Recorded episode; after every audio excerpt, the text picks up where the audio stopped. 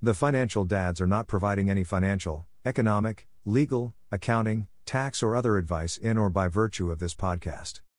Hello, welcome to the Financial Dads Podcast. This podcast is for all the moms and dads out there who struggle with life's topics, especially related to family and finances. Now, here's my dad, Paul Fagan. Hello, everyone. Welcome to the Financial Dads Podcast. Today, I'm so excited for this guest. I've been waiting a while to kind of land him, and now I finally got him on the podcast. I am talking to Paul Zweben about navigating the real estate market in major cities, in particular in the New York City market. Paul is a successful sales agent at Douglas Elliman Real Estate. Whether it's buying or selling a home, Paul and his partner Carolyn, vice president of Douglas Elliman, serve up the best residences for their customers while catering to the needs of their owners. Paul, welcome to the show. Thank you, Paul. I'm excited to be here. Yeah, this is great. Um, a little bit of a backstory. Paul and I met. Uh, buddy of ours turned 50, and uh, mutual mutual friend of ours. We didn't meet each other before that weekend, and then after the weekend, became friends yeah. during that weekend. I guess, right? Yeah, it was kind so, of a love um, fest. Yeah, absolutely, absolutely. Um, yeah, and I'm I'm fascinated by the real estate industry. I've always kind of had my eyes on, I guess, personal finance plus technology have always been sort of at the crux, but I've always kind of peeked behind the curtain on about real estate, whether it's buying, selling, mortgages, listings, technology associated with it. I've, I, maybe it's because I bought a few properties, homes myself, and it's always interested me the way the market um, the way the market is set up and and actually the way it's evolved. I remember buying my first townhome early 2000s um, and and now it's a whole different ballgame when it right. comes to uh, buying and selling real estate. But Paul, before we jump in, tell us a little bit about yourself and your journey. Sure. So when I was a kid, all I wanted to do was be a chef, and I remember in 1979, I was you know in eighth grade walking up to my Jewish four foot ten grandmother and saying to her, Grandma, I'm going to be a chef. And her reaction basically, she dropped her pot and pans on the floor and said, You should be a doctor or a lawyer. You're an idiot. And, you know, that got me angry, but it also motivated me to really show her what I could do. And for the next 31 years or so, I was a chef in some very, very famous and popular and busy restaurants. Um, and, you know, I was an owner of a lot of them and I just loved it. And then when I turned 42, you know, the story goes I, we opened a, a restaurant called BLT Steak in DC. And I was working there six days a week and flying back on Sundays to see my wife in New York City. And I would see her for a couple hours and then pass out. And I checked out of the hotel on a Sunday and checked back into the same hotel on a Monday, and the woman behind the you know the and you know the greeting counter says to me, "Didn't you just check out yesterday?" And I was like, "I can't do this anymore." And I called my wife and I was like, "Look, I I just can't serve food anymore." And she goes, "You know what? You've been buying and selling real estate since you were in your twenties. You listened to every one of my deals. She was a broker already for seven years. Why don't you be my partner?" And that was it. The next day, I walked into you know my restaurant partners and I said, "Guys." I'm going to do a small transition, but I'm out of here. And they were like, Paul, you're a lifer. And I was like, well, it's over. And that was it. Wow. That's amazing. Yeah, I, I think that um, that was kind of my. It's so funny. You mentioned the doctor lawyer thing. I had a friend of mine, a colleague at work. She said sort of the same thing. She goes, In my family, you're either a doctor, a lawyer, or a failure. Right. Right. That's unfortunately, yeah. I think some some some families really do think that way. Oh, yeah. But I, I it, so it's really crazy. Yeah. Um, I want to ask you, like, you worked in the restaurant industry, all about customer service. Sure. How has being in the restaurant industry, how has that better equipped you in that transition into the real estate business, and how does it tie to the real estate business and giving you that competitive edge? Sure. So there's always problems in a restaurant. There's somebody that thinks the steak is overcooked, or waiter was nasty, or the coat check girl lost the coat. And our goal, no matter what, was to never let those customers leave unhappy.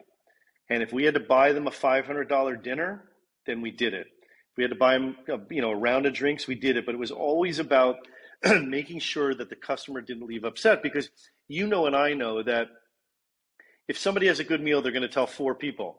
If somebody has a bad meal, they're going to tell 500 people. And, you know, I used to sell food and serve food. Now I sell real estate and serve real estate.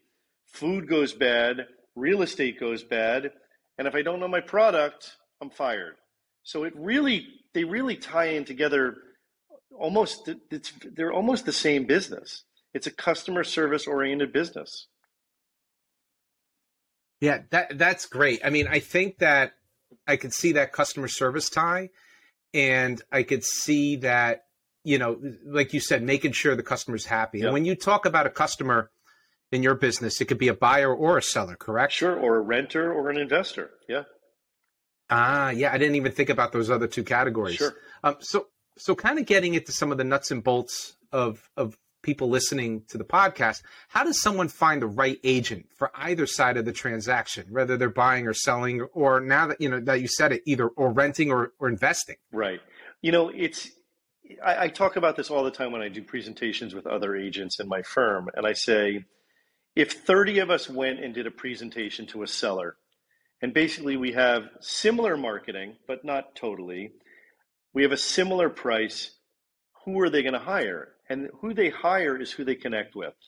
So it's really about connecting with that buyer, seller, renter, investor. It's like I was on 42nd Street today in Times Square. Do not ask me why I was there. Oh my God. But um, I was on a call with a potential seller, you know, and the first thing I was like, How's your day going? You know, what's going on with your wife's job? Did she accept the job? Like, we didn't even talk about real estate because it's about connecting first. Oh, you have three kids. Oh my God, I have two kids. I don't know how you do it. And it's like, it's all about connecting. And if there's a connection, most likely you're going to get hired because they, they want to work with people that they like and they, they connect with. Yeah, and I think that that leads to one of my other questions around what you know. Besides customer obsession and, and kind of being that connector, mm-hmm. what other qualities make for a really good real estate agent? So, Carolyn and I have, we know every agent in New York City, but we really know the big players, and they all respect us and they know we're going to negotiate hard, but they know that we're going to play fair. And by playing fair and having a reputation for so long, we're going to get more information out of those brokers, whichever side we're on, and that's going to be an advantage to the buyer or the seller or the other two categories. Got it. Got it. And and I think you you you touched upon something around negotiation mm-hmm. and such. But if you, I know this happens a lot. I watch a lot of real estate TV shows. We'll get into that later in the podcast. But because I have some questions about that, because I know you have a better inside track of sure. some of those those shows, what the what's real, what's not, etc. Mm-hmm. But how does an agent kind of representing and you know maybe both sides of the transaction, how do they balance between the buyers and sellers? And, and you you touched upon it with making sure everything is fair and and everything is kind of open. But is there anything else that kind of makes sure you strike that balance when you're doing those deals? So we never or almost never like to represent both sides. So what we do is let let's say you and your wife walked in off the street and I have an exclusive and you're like, Paul, I want to buy this apartment or this house. The first thing I'm going to say is, do you have an agent? And you're going to say, no, I don't. And then I'm going to say, we can absolutely put the offer in on your behalf but I want to be clear, and I'm going to have them sign a document from the Department of State that clearly states I represent the seller. I have a fiduciary responsibility only to the seller, and you're coming in without representation. This way, there's no muddy waters. Yeah, that makes sense. That makes sense because that's big with, with investing as well. Looking for a fiduciary, right? right? Someone that's going to represent you right. fully uh, when it comes to uh, the transaction. I think, like I said, I think I've seen on TVs where uh, I, I, was watching some show. There was a husband and wife couple who who actually are in the same, you know, in the real estate business, and they're negotiating on TV. I'm like, does that really happen? I guess sometimes it does, but to your point, you you what you try to do is make sure that it's super clean and just that negotiation yeah. is very separate yep. and that's what it sounds like. because like. what happens is if you're representing both sides, I mean, you know, and something goes wrong, they're coming after you. They're coming after your commission. They're coming after your, you know, brokerage. They're coming after you, and you don't want that. So by having a clear line in the sand saying, "I represent the seller," you're coming in represented, and as long as you're comfortable with that, then we're good. Cool, cool. And, and switching gears a little bit, the real estate industry's changed in terms of finding properties and looking for you know looking for properties and negotiations, all kinds of different things. But what are some of the most important real resources buyers should be using nowadays, and why? Well, the one important resource is to have somebody on their side. So whether it's me or you know their cousin, which I would never recommend, but um, you know having a good agent on your side, having an agent that's really scouring all the websites and portals to see what's coming up live every day um, and also having the inside track of stuff that's coming on from whether it's your office or whether it's you know another firm that says, "Hey, Paul, just want to let you know we have something coming on in the penthouse at 1040 Fifth Avenue. If you need to get somebody in before we start showing to anyone else, we'll do that." So really, that's the biggest thing. And then you know, uh, like for me, I read the Real Deal every day. Every day, just to see what's going on, whether it's commercial and residential. You know, if you're in the in the market and you want to buy in the Hamptons or buy in Shelter Island or Connecticut, but I'm sorry, take Connecticut out of it, but like the New York area, that's something to use as a resource just to really, um, you know, to learn about the market and just get seasoned as a buyer or a seller. Yeah, very cool. And then that kind of leads to my next question um, which is more of a broader question. Has the internet and social media changed the real estate business? Like in terms of buying, selling, has it made it better? Has it made it easier? Has it made it worse in some cases? What's your opinion when it comes to th- th- those those areas? So I'm I'm very heavy into social media, but I do what I want to do. I don't follow trends. I don't, you know, dance in an apartment. I'm, you know, sometimes I'm like funny, sometimes I'm not, but it's about, you know, the business. But I also intertwine like food into my social media, which if you're just a real estate broker and you're just doing social media just about real estate, people aren't going to follow you because they're like, oh my God, stop. But if you have some other interests that are interesting to other people, that really gives you a good, you know, gra- grasp on people that are looking at that stuff. Um, so that's my opinion on social media.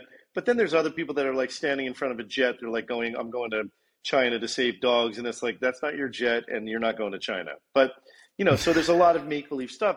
And then as far as the internet, I mean, it really has changed the business dramatically. I mean, you know, in the 80s, people used Rolodex cards for new listings. And now somebody calls you and says, Tell me about 645 West End Avenue, apartment 9C Classic Six, it's on for one, you know, one nine nine five. One button, you're like, oh, it's been on the market for 132 days. You know, Joe Lippman is the broker. Um, it's had three price drops, and it looks like it's interior based on the photos. So all of that has really helped with you know speed. Very cool, very cool. And and I guess one of the things when I was looking at some of your social media, which is brilliant, by the way, you. you do have that mix of the cooking and I saw the Christmas tree purchase. Sure. That was cool, you know, and and but one of the things I wanted to ask you about was how important is the open house process for both buyers and sellers? So prior to COVID, there were always public open houses. And excuse me, since COVID, they've all become by appointments. So it's really changed a lot. Um, you know, it used, used to be like, oh, we can go go to 10 open houses in one day. And now with by appointment, so what brokers do, I could have six open houses from 11 to 1, but I don't need to be at all of the places all at the same time. So it makes the open houses for me more efficient. So I don't have to stand in one property for 90 minutes. I can sort of bop around. Um, but it's just less important right now. And I don't know if it's ever going to go back to, you know, the normal public open houses.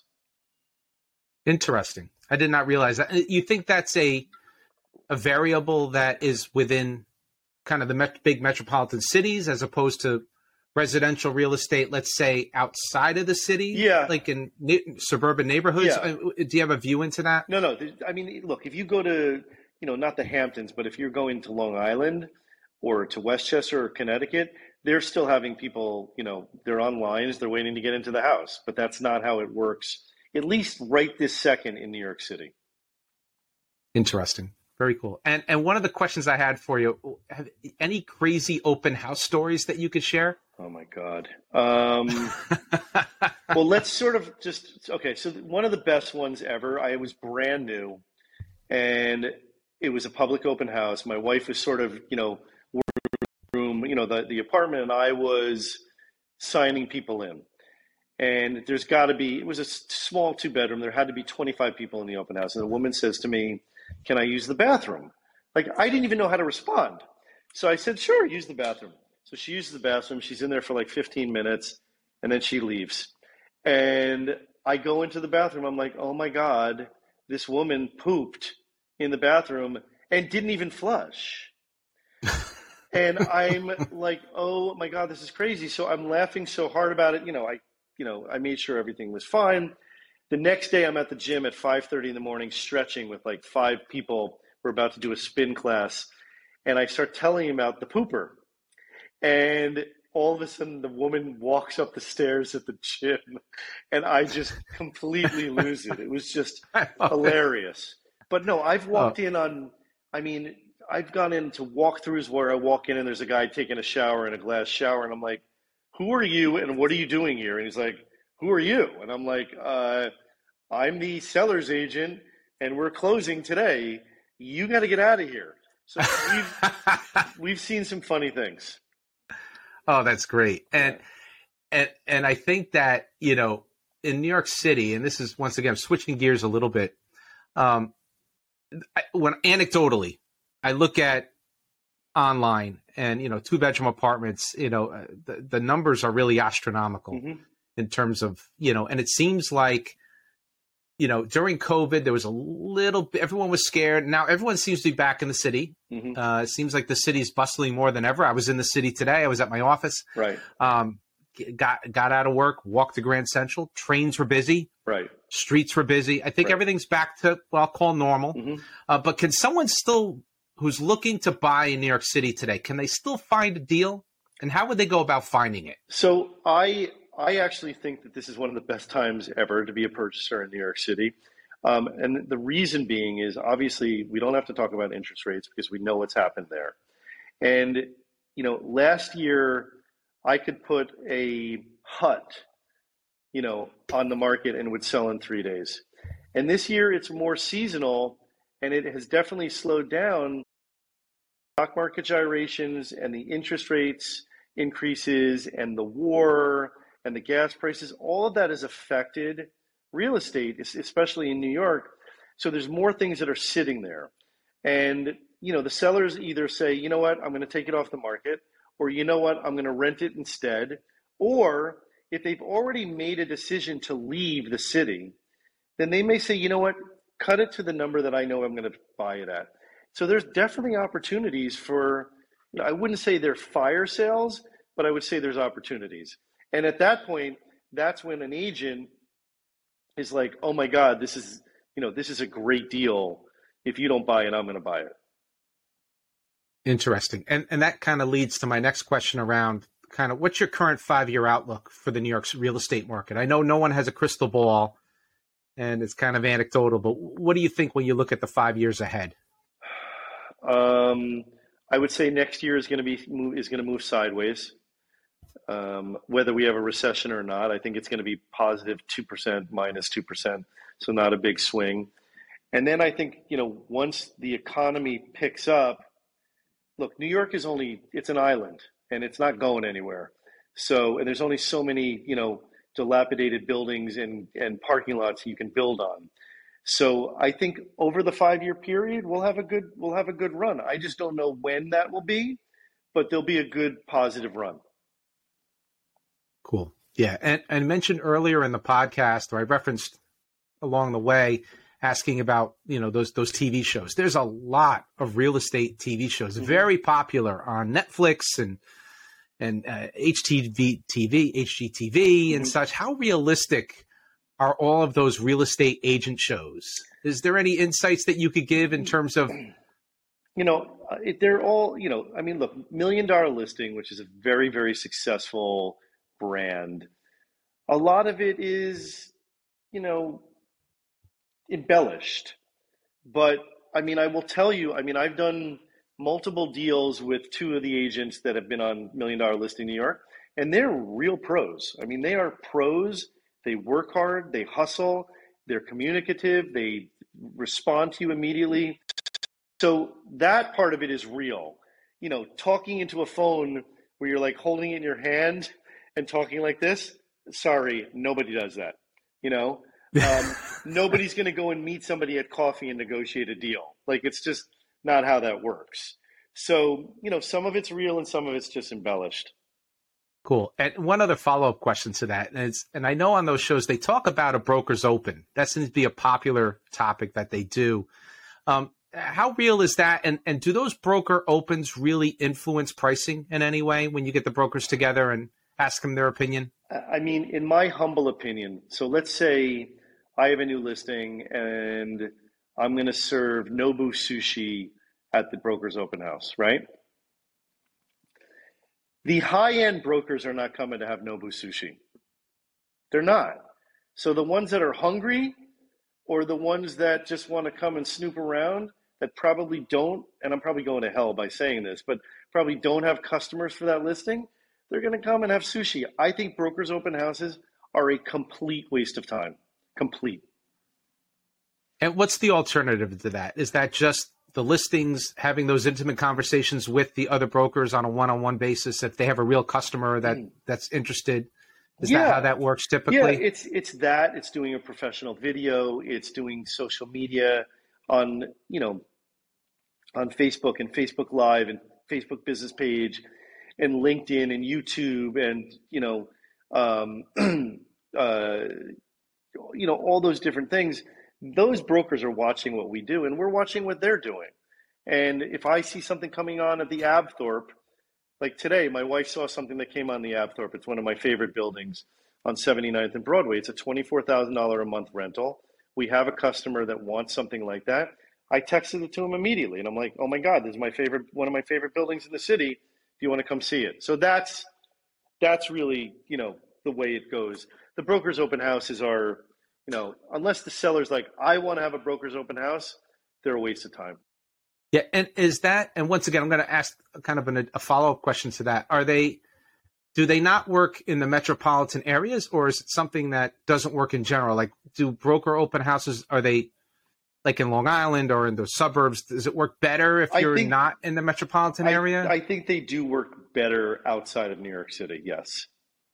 Got it. Got it. Yeah, because it's an interesting market with kind of the density, mm-hmm. right? That and, and and spacing and such. So, right. um, a couple of just I want to wrap up with a two two additional questions. Sure. Right. One, uh, what is your favorite part of working in real estate? So, excuse me. When I worked service, you know, a, a nighttime service in a restaurant, and you were just getting slammed, and but everything was going out almost like a ballet. There was a high that you would get that high in the real estate business is when the deal is accepted. So you could be negotiating for five days, you know, but when it finally hits, now that doesn't mean the deal is going to happen, but the offer is accepted. It's the same high as being in the restaurant, in the kitchen, sweating your tushy off, you know, banging out food and making 150 or 200 people happy in that dining room. That's that's really what it is. That's cool. That's cool. And and my last question is I had the pleasure I thank you once again for the invite to meet a bunch of different real estate folks oh, for drinks um, a couple months ago. Mm-hmm. Met, met, your wife Carolyn and and you know after talking to her, talking to you, the last question I really have for you is how do you balance family life? You have the two kids, you and your wife working together, you're working in one of the heck most hectic cities on the planet you know, how do you balance and have everything be successful? Balance a family life, successful real estate business. How, how do you do it all? I think honestly, it's with humor. Um, you know, today this so this morning, um, my wife had to go to my son's school for like grandparents' day, and so she and my my father in law went to to the school, and on Fridays for an hour or two, I box. I do boxing, and she says to me like I'm at my at boxing, and I've been working. You know, I worked before the boxing, I worked after the boxing, and she sends me a text and she goes, "Can you pick up the kids?" Now I box all the way downtown on Canal Street. There's no way I'm getting to the Upper East Side by 2:30, and I'm like, "Honey, I can't do it." And she goes, "Oh, that's so interesting because I looked at your calendar and it looks like your spa day ends at 2 p.m." And I'm just like, "That's funny." So it's I think a lot of it is just humor. Um, negotiations can get very tense. Um, you know, I will bounce things off of her and she'll bounce things off of me before doing a knee jerk reaction to another broker because sometimes they're just trying to set us up and we have to make sure that we're, you know, on a unified front in order to help our customers in the best way that we can. So it's humor, it's focus, it's teamwork, and for us, you know, there's a lot of partners in this re- in the business, but for us, the money all goes in one place. For partners, the money's not all going in one place. It's getting divvied up. So there may be some issues with, oh my God, that guy's doing more work, or I'm not, you know, he's not doing as much work as I should be doing, or that I'm doing. And with us, it's like we're we're on a unified front. Money's coming in the same place. And if you got to watch the kids for a couple hours, I got I got you covered, Carolyn. Oh, very cool, very cool. Well, I think with that we'll wrap up the podcast. I, a couple of things that I took away, and I'm I'm going to li- I listen back to all the podcasts. Sure. This is one that I'll probably listen back to a couple of times because, like I said, I'm very fascinated about this industry. Um, the one thing I took away was one, you know, separating the deal. I think that's important. I think some some brokers might not do that, but the way you spelled it out, that's the way people should focus on, right? right? When they're mm-hmm. separating the deal, if you know, representing the buy sell side of the transaction. Yes. The other thing was that getting that ideal representation, all the technology in the world will only go so far. You need that boots on the ground oh, yeah. representative that's going to help you find the deals, answer your questions, be that fiduciary for you, yes. be that negotiator for you, make sure all the paperwork's set, all those mm-hmm. kind of things. So, yeah. Um, yeah, that's awesome. And and I think that with that, I want to give you an opportunity. Any final words and any plugs? How can people get in touch with you? And then we'll wrap up the show. Um, I mean, you can always call me at my office, 212 769 9807. That's 212 769 9807. I'm all over all the social media. Um, our website is the Zweben Team or just Zweben Team. We have two different websites.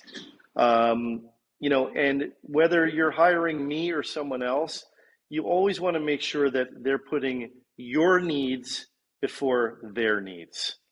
And that's what it's all about because, you know, you never want to be working with a broker that has commission breath and is looking out for themselves and not looking out for you.